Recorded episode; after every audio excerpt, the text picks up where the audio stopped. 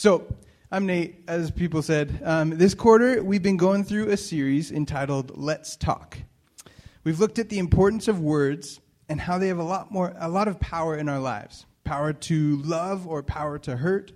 Um, in the next two weeks, we're going to be going a little bit in a different direction, um, and we're going to talk about conversation with God. Next week, Michael's going to be talking about how we hear from God. Um, and so tonight, I'm going to talk. I'm going to discuss how we talk to God. Um, so, Bible passers, you can come on down. So, if you need a Bible, just go ahead and raise your hand. Um, and if you don't own a Bible, just go ahead and keep that. We want you to have one of those. Um, so, if you need a Bible, raise your hand. And as they're doing that, um, prayer prayer is a pretty essential part of Christian life, wouldn't you say? Um, so much so that I think it would be pretty impossible to follow Jesus or have any kind of relationship with God without it. Think of any close relationship that you have a significant other, friend, family member, coworker, any close relationship. Could you have ever gotten as close to them as you are now without ever communicating with them? No way. Because we are communicating social beings. Um, it's it's the, our lifeblood. Talking is our lifeblood.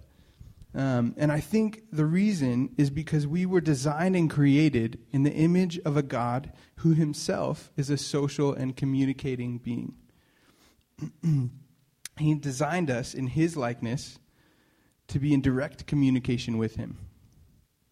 If you look at the creation story in Genesis 1 through 3, you see that God communicated directly with Adam. God knew Adam personally and intimately, and vice versa.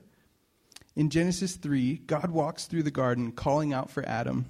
Now, Adam and Eve had just eaten the fruit, so they're hiding from him. But, but he does this. He, he calls out to, to Adam and, and walks through the garden as if that was a normal thing. Like on the daily, Adam and Eve are just walking with God, talking to him as they're, as they're walking through the garden. I think, I think that's what, how it was. So, in order to grow in any relationship, we need to talk to people, right? So, why would it be any different with God? To grow a strong relationship with God, we need to talk to Him. And that's what we're going to be talking about tonight. But first, let's play a little video. Amen. Amen. Amen. Now, we all have different thoughts about prayer. And maybe some of you can identify with this kid where prayer is just one more thing that gets between you and your dinner, right? Or, some of you might think that prayer, uh, think of prayer like I did as a kid, where God is almost like a year round Santa Claus, right? That I only prayed to him to ask him for things that I wanted or needed. Maybe you, some of you understand that prayer is important, but you don't really know where to start with prayer. Maybe others, others of you have been praying for years, but are fe- feeling a little discouraged in it. Um, and other, others of you still have a rich prayer life with the Lord. Praise God. Um, but I think, I hope that all of you, if you're in, in any of those situations, that you can get something out of tonight's talk. Um, so, as I was preparing for this message, um, I started thinking about different ways that people pray. For example, I've seen people who pray using very formal, eloquent language and addressing God with all his titles and accomplishments. Like, oh, Heavenly Father, Lord God Almighty, Creator of the world, I humbly beseech thee in thine ultimate glory. Right? You guys have heard that. Uh, maybe not here, but, and others kind of are on the opposite side of that, right? And they, they see God as their homie. Like, yo, G Dizzle, what's good, my man? And you know, I think God loves and celebrates the unique and personal ways that we relate to Him. and as I was talking through this with, with my wife, Maggie, as I do with all my message ideas, um, she, she brought up some really wise insight, like she usually does, which is why I talk through things with her. Um, she pointed out that the ways that we talk to God are directly correlated to the ways that we see God and relate to Him. Does that make sense? So, how, how we see God and relate to Him has a direct impact on how we talk to him. So, if we see God more as a distant judge and king, then we'll talk to him that way, in a formal, impersonal way. And if we see God like he's our homie, then we're going to talk to him that way, way more informal and maybe even jokey.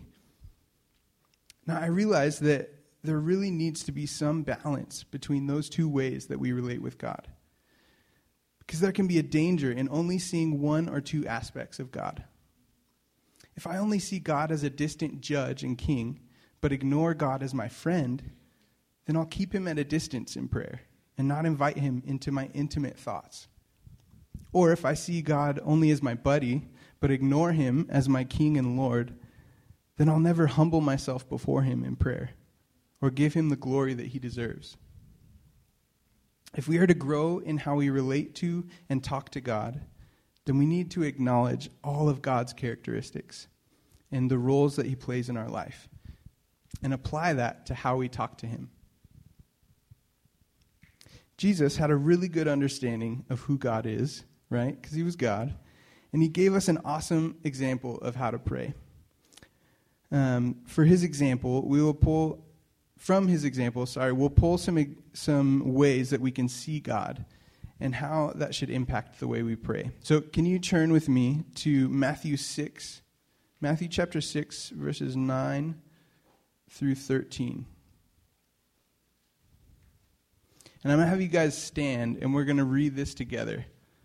I know that we don't do that very often here, but um, so we're going to we're going to read out this prayer together. Matthew 6 verses 9 through 13. It's going to be on the screen too. So you can look up there. Ready? This then is how you should pray.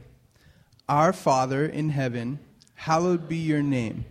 Your kingdom come, your will be done, on earth as it is in heaven. Give us today our daily bread, and forgive us our debts, as we also have forgiven our debtors. And lead us not into temptation, but deliver us from the evil one. Awesome. You guys can have a seat. I know there's probably some different translations out there. I feel like for that one we always we memorize the New King King James version, right?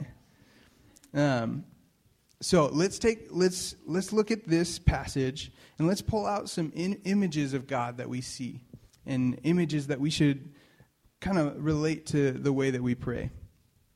So, some images of God or ways that we see God.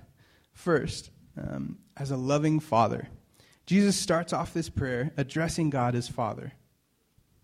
Romans 8, 14 through 16 says, For those who are led by the Spirit of God are the children of God. The Spirit you received does not make you slaves, so that you live in fear again. Rather, the Spirit you received brought about your adoption to sonship. And by him we cry, Abba, Father. The Spirit Himself testifies with our spirit that we are God's children. God is our loving Father, our protector and our comforter, our provider. This might mean different things to different people based on what you need or based on your experience with your, early, with your earthly father, what, what he was or what he wasn't to you. Um, like, so Maggie and I different, differentiate the way we relate to God as Father. Like, for Maggie, this means seeing God as her protector and comforter. She needs him to hug her and hold her tight, in a sense. For me, I need God's affirmation and approval. I need his, attaboy, that's my son. Um, so if we don't see God in this light, there's a danger of losing sight of the fact that we are adopted sons and daughters of the kingdom of God. We might start losing trust in his care and his love. We might not share our deep needs and concerns with him. So, to talk to God as Father. Um, for Mags, this means sharing her deep hurts and concerns with God, praying to Him, praying that He would comfort her, hug her, and hold her tight. For me, this looks more like sharing my insecurities and my doubts and asking God to affirm me, show me His approval and delight in me. Um, and we can affirm our trust in Him in these ways. So, next we see um, an image of God as the king and ruler. The verses say, Hallowed be your name, your kingdom come, your will be done. God is the rightful king and ruler of the universe. From him, all life and goodness come. So, first, we should give him the glory that he deserves. Psalms 145 says, I will exalt you, my God the King. I will praise your name forever and ever. So we should, we should glorify him because he deserves it. Second, we should humbly obey him and serve him in battle. Um, so he, he is doing a work in this world, right? Says, Your kingdom come, your will be done. God is working in this world, and he invites us to fight with him in that spiritual battle. So if we don't um, see king as see God as king and ruler in our prayer, um, we're in danger um, of building up pride in our hearts. We might start taking credit for accomplishments and other things going on in our life, and we start considering our own desires and goals and feelings as more important than, we, than what we know God's will is. We might take for granted His grace for us and lose sight of the fact that um, unrepentant and that an unrepentant heart is in opposition to God. So we might lose sight in the fact that an unrepentant heart is in opposition to God if we don't see Him as King and ruler. Um, we can also lose sight of His salvation work in our world, and that we have a part in that, right? We don't pray. We might not pray boldly for Him to work, and we might not ask Him how we can help. So, to talk to God as our King and ruler, we should praise God for who He is. List off His qualities and attributes. In this way, we give Him the glory He deserves, and we also remind ourselves of why He is worthy of our devotion and our praise. We can submit ourselves to Him in prayer, acknowledging Him as the authority and ruler of our life. And we can join Him we can join him in the ministry work that he's doing in this world. We can pray boldly that people will come to know him as their Savior and King. And we can strategize with him about how we can be loving people and sharing his gospel. The next image we see in this passage um, is God as a provider and helper. It says, Give us today our daily bread. And at the end, it says, Lead us not into temptation. Because God gives us all that we need to walk in his will. Romans 8:32 says, "He who did not spare his own son, but gave him up for us all, how will he not also with him graciously give us all things?" If God gave us his own son to bring us righteousness, won't he give us other stuff too that we need? Why wouldn't he? Um, and the danger in not seeing God as our provider and helper when we pray is that we can tend to rely on ourselves and assume that we don't need God or that He doesn't care to help. So, we don't ask Him for help. Or our prayers are without faith or trust that God will answer them. So, to talk to God as our provider and helper we should ask Him for what we need, trusting that He is our provider and our helper. And we should pray when we are in temptation, trusting that God will give us the strength to walk in His will.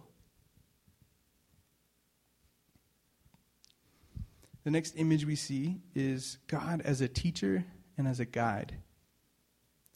God is the source of what is true. He's the one who can teach us what is true and what is false. Isaiah 48:17 says, "Thus says the Lord, your redeemer, the Holy One of Israel, I am the Lord your God, who teaches you to profit, who leads you in the way you should go." And Romans 12:2 says, "We are transformed by the renewing of our minds to know what his will is." So the danger in not seeing God as our teacher and guide in prayer is that our prayers could be reliant on our own understanding thinking we know what's best, Um, and our prayers might be selfish and self seeking, focused on what we want and not letting God guide us toward His will. So, to talk to God as a teacher and a guide, we can pray that the Lord would be teaching us and revealing His truth to us.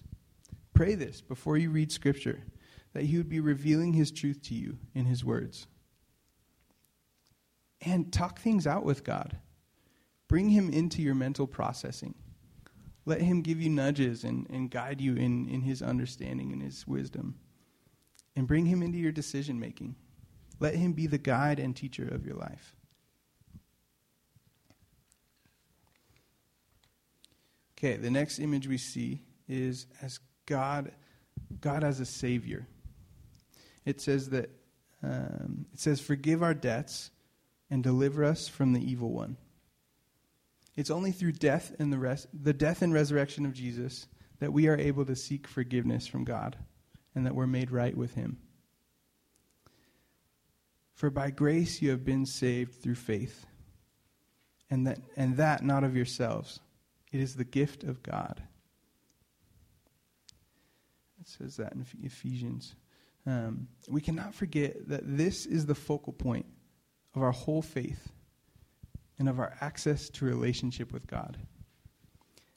Um, in the Old Testament, there were um, so after Adam and Eve um, and, and the fall, Adam and Eve had this relationship with God, right? They were able to walk with Him in the garden and talk to Him.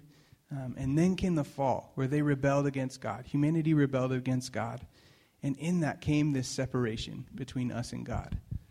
Humanity could no longer have direct communication with God, right? Because we are separated by our sinfulness.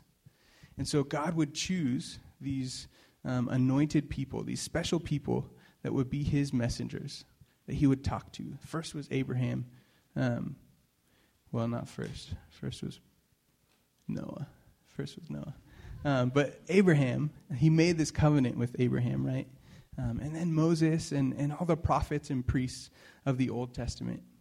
God would use these people um, to speak to the people of God, to speak to Israel. He would speak to these people. Um, and in their temple, in the temple of the Israelites, they had what was called the Holy of Holies, this inner room where the presence of God could be with his people, but only in this room. And, and that room was separated from the rest of the temple by this veil. And only one priest could go in there one time a year into this Holies of Holies. No one else had access to God. No one could approach God in this way.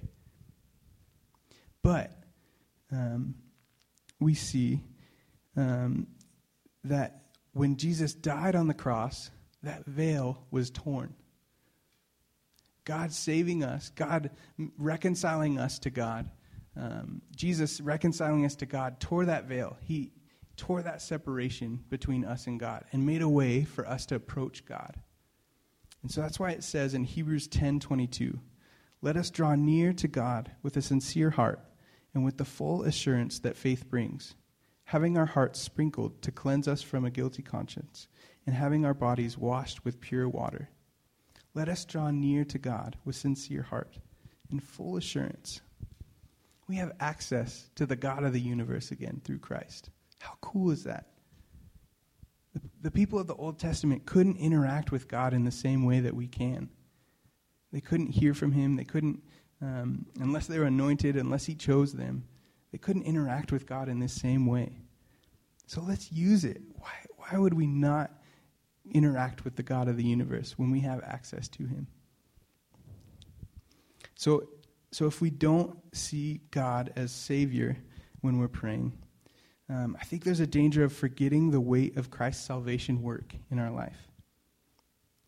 We lose the compelling response of gratitude and devotion when we stop thinking and considering what God has done for us, what Jesus di- did on the cross for us, then we lose this response of love and gratitude. Um, and then we start thinking it's, it's on our own, right? That, oh, I did that. Or, yeah, I don't really need God, right? We lose that gratitude.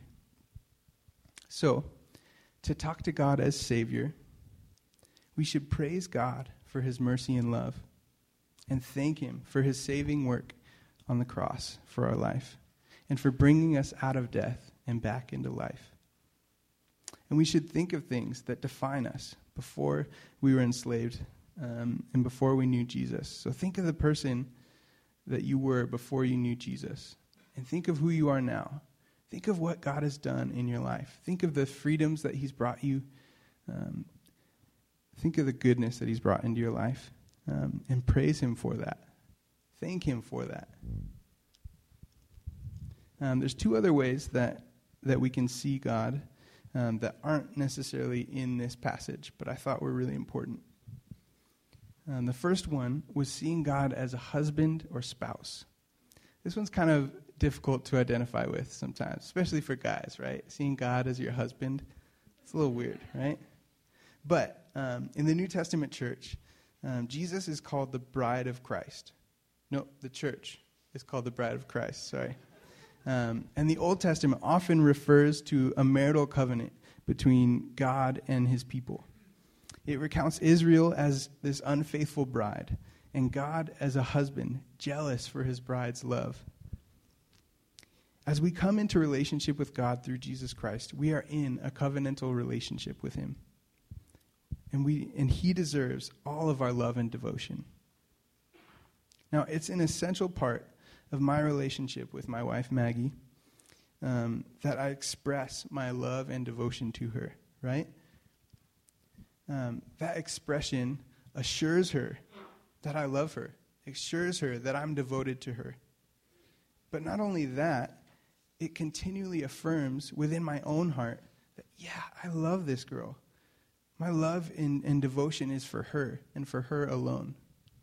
And it's like that with God, too as we affirm to Him, I love you, God. You are the only one for me. You're the only God for me.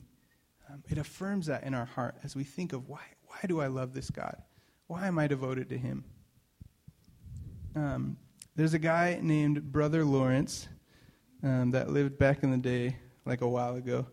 Um, and he, he was known for his idea on prayer and, and his thoughts about um, life in prayer, life in relationship, and communication with God.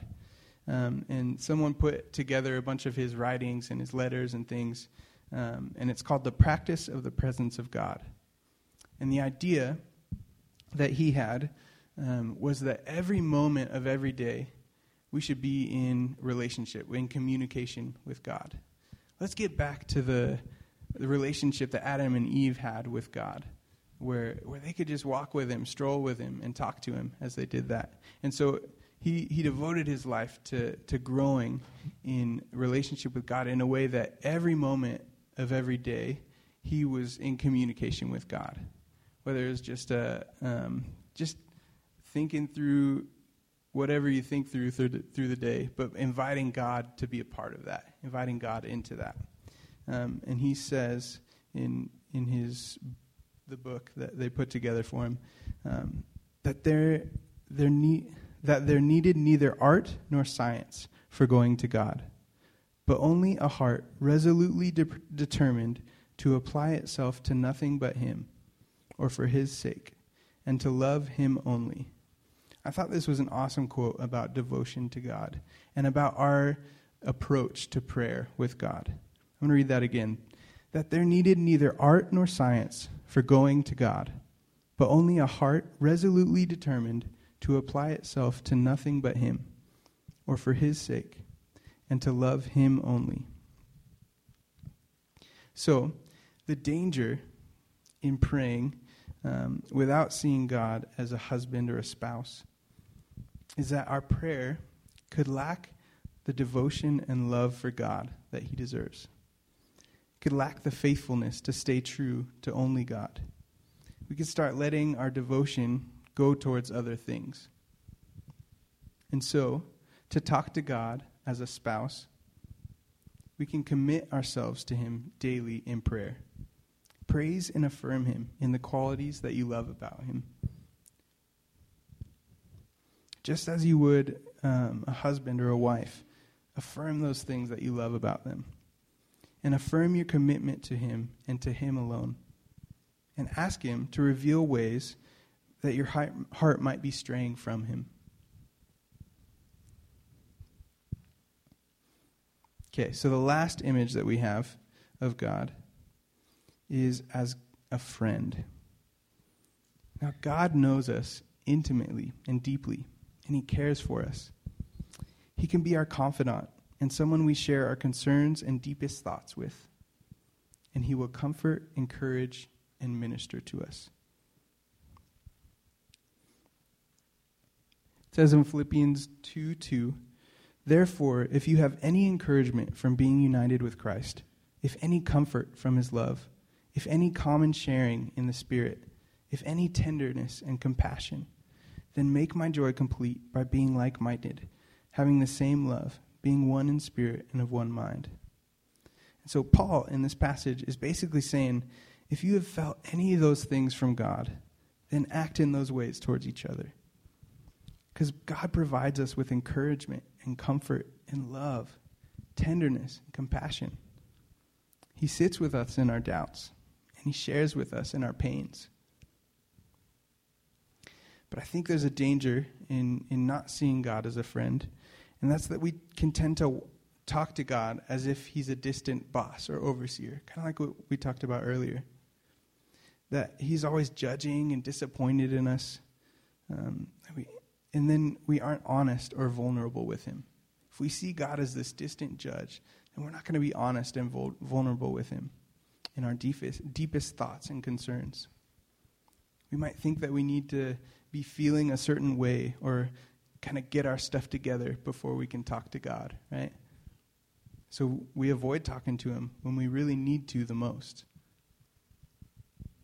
So, to talk to God as a friend, we can share our thoughts and concerns with God, whatever they are, and rejoice with Him in the good and confide in Him in the bad, just as you would with any other friend. So, think back on your own prayer life. It'll take a couple minutes to do this. How is the way that you see God affecting the way that you talk to Him? Which images of God come out the most? Which image of which images of God are you missing? Think through some of those things that, that we were just talking about. And how are, how are the, how's the way that you're seeing God affecting the way you talk to Him?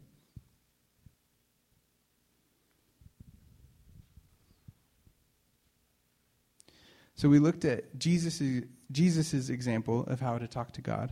Um, but I want to give you a few more examples that I think can help as we're thinking about talking to God.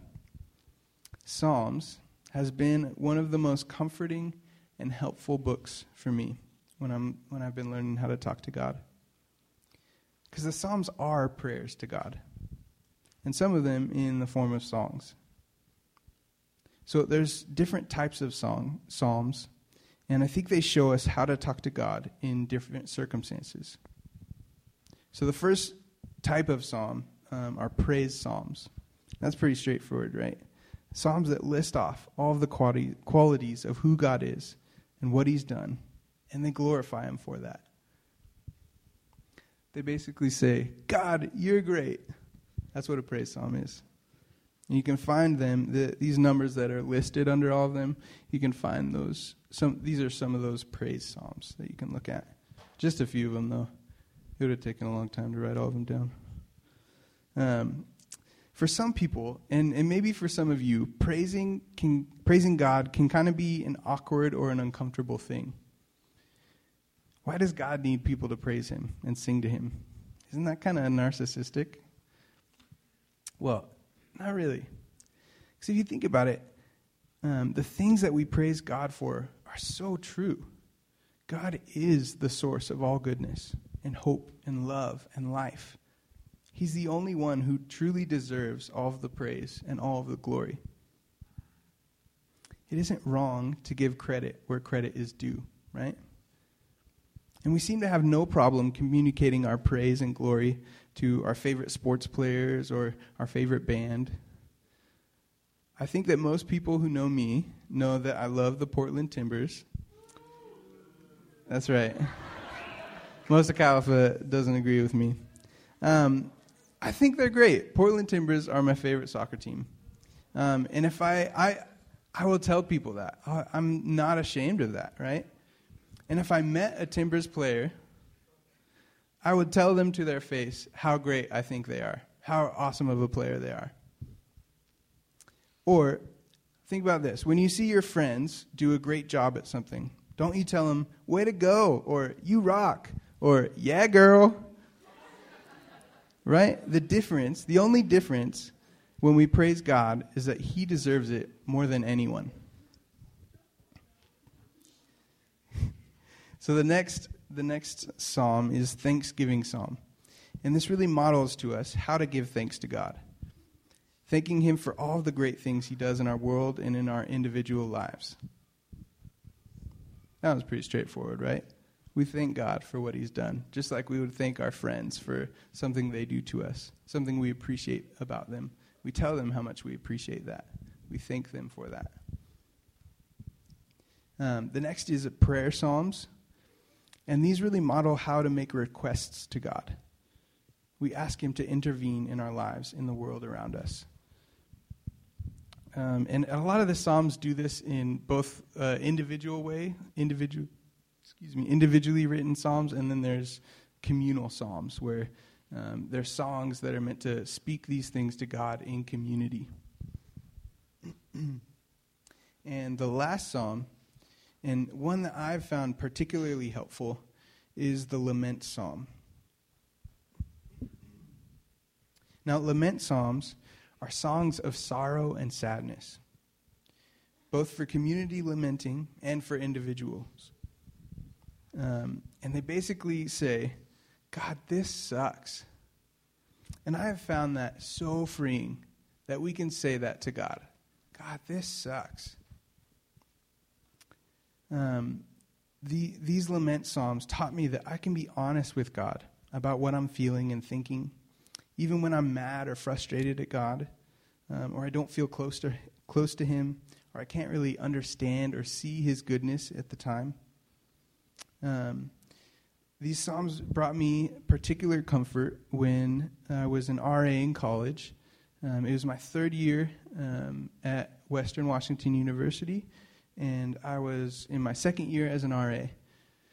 Um, and one of the students that I'd been interacting with and, and reaching out to um, ended up taking his own life. Um, and it was it was such a blow, guys. It was out of nowhere. Um, and it was so hard. It was so hard. Um, and, and I really struggled with, like, God, why, why would this happen? Why would this dude um, see such little value in his life that, that he would take his own life? Um, and as I was dealing with the guilt of that, being his RA and um, thinking like, oh, I didn't reach out to him enough. I didn't, I didn't do this. I could have done that. Um, and the sorrow and the sadness of, of missing my friend, this guy that I'd gotten to know all year. I was angry, right? I was angry at God. Why would someone feel this way so much that they would take their own life? God, how could you let this happen?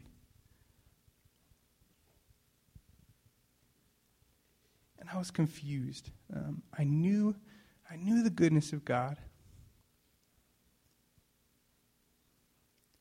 and I, I knew, I knew the promises He has for us, but I just didn't see it.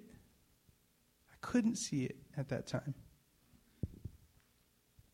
And the lament psalms were really, really encouraging for me.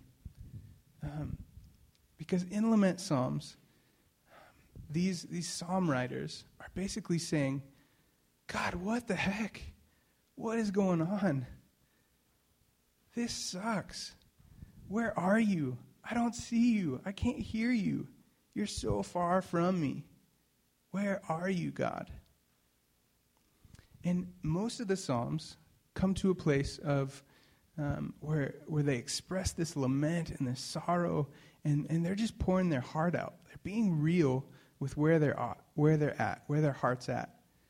Um, and then they often come to a place where, but I know these truths about you. This is what I'm feeling. This is what I'm seeing. This is what I'm experiencing. But I know that you're good. I know that you're faithful. but not all of them. Not all of them. Um, I think Psalm 88 is is one that um, that doesn't.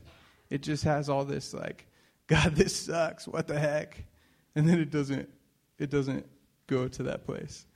So that was encouraging too. That okay, I don't have to know that right now. I don't have to feel that right now. And and even in in the Psalms where they speak these truths, um, they share, pour their heart out, share, are honest with God with where they're at. Um, but then they speak these truths of, um, but I know this to be true about you. I know your promise is this. Even in those, I don't think they were at that place yet. Right? They were saying these things, but I think that in their hearts, they weren't necessarily in that place of believing that or accepting that or um, know, knowing in their hearts for that to be true. Right? You can know something and proclaim it, but not feel it, right? Emotions are, are real and raw and, and designed by God, um, but they aren't always true, are they? And so the Psalms are really encouraging to me in that way that I, I was not alone in, in my sorrow. God was right there with me, right? I could pour my heart out to Him and be in this place of, God, what the heck? I don't get this. Where are you in this? Um, but even though I didn't feel him, I could know that he was with me in that. I think it's just like any other good friend, right? When something tragic happens, you want your friends around you. You, like want to be alone, but you but you don't want to be alone. You want someone to be there, but you don't want to talk. And, and that friend, that good friend, just sits with you. Maybe hugs you, maybe arm on the shoulder, they just sit with you in it. You don't have to say anything, they're just with you in it. And that's what I felt when, when during that time and, and praying out these Psalms. I felt him just with me. He didn't, he didn't have to explain everything to me right then. I wanted him to. Um, I didn't have to really know and get these answers from him in that moment. I pro- honestly, I probably wouldn't have been ready for it. When someone goes through something really tragic, um, I don't think the best response is to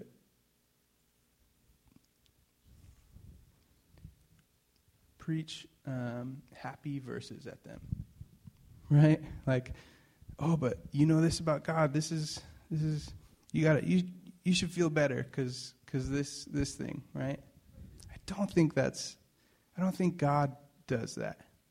He proclaims truths, but he sits there with us in it. He lets us be in a place of frustration and anger and um, confusion, right?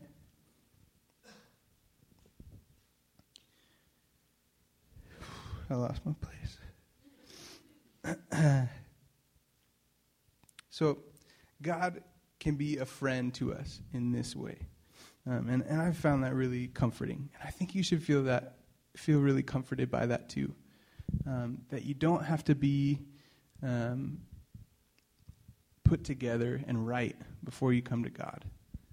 Just share your heart with God, with it, where, wherever you're at. Um, and He's with you right there in it. He is a loving and comforting friend who we can be honest and genuine with how we're feeling. Um, and he says, Come to me as you are. I love you. So, as I'm, as I'm closing, um, I want to give you, just mention to you, I won't, I won't go through them right now because uh, I think I'm running out of time. But um, there's also some examples of prayer and, and what that looks like and praying for other people um, in Paul's letters to the churches, um, and particularly um, Ephesians 3 16 through 19. That's been a really important one for me. My dad like sent me this letter during camp one time when I was having a really rough week, um, praying this over me. Um, and it was so encouraging to, to know that he was praying these things for me. Um, praying scriptures is really powerful, right? So as as the worship team, you can start coming up. Um, but as we end, um, I want you to think back on those questions. How is the way you see God affecting the way that you talk to Him? Which images of God come out the most in your prayer? Uh, which Im- images of God are you missing in your prayer life? Uh, what are some action steps that you will take this week to grow your prayer life? And then I want to challenge you um, pray scripture. Uh, pray Matthew 6, the um, prayer that, that Jesus gave us an example of. Pray as Psalms. Um, praise God. Thank God. Um, be real with God in the what the heck. Um, and uh, pray one of Paul's prayers. So Ephesians 3, there's some in Ephesians 1, Philippians 1, Colossians 1. They're great examples of, of a prayerful heart for people.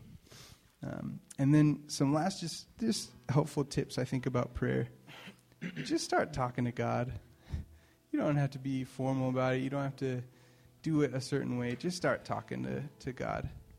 He loves you and He wants to grow in relationship with you. You can do it anywhere. Um, you can pray with others. Um, my buddy Sims has been trying to do a 20 minute, like, read the Bible and pray every day. Um, I think that's happening at 12:30 in the Circ every day. So if you if you want need people to do that with, um, you can join him or grab a person in your core, your core leader. If you need to like figure out how do, how do I do this prayer thing, and you need someone to help you out, grab someone to do that with you. Um, I'm to pray for us.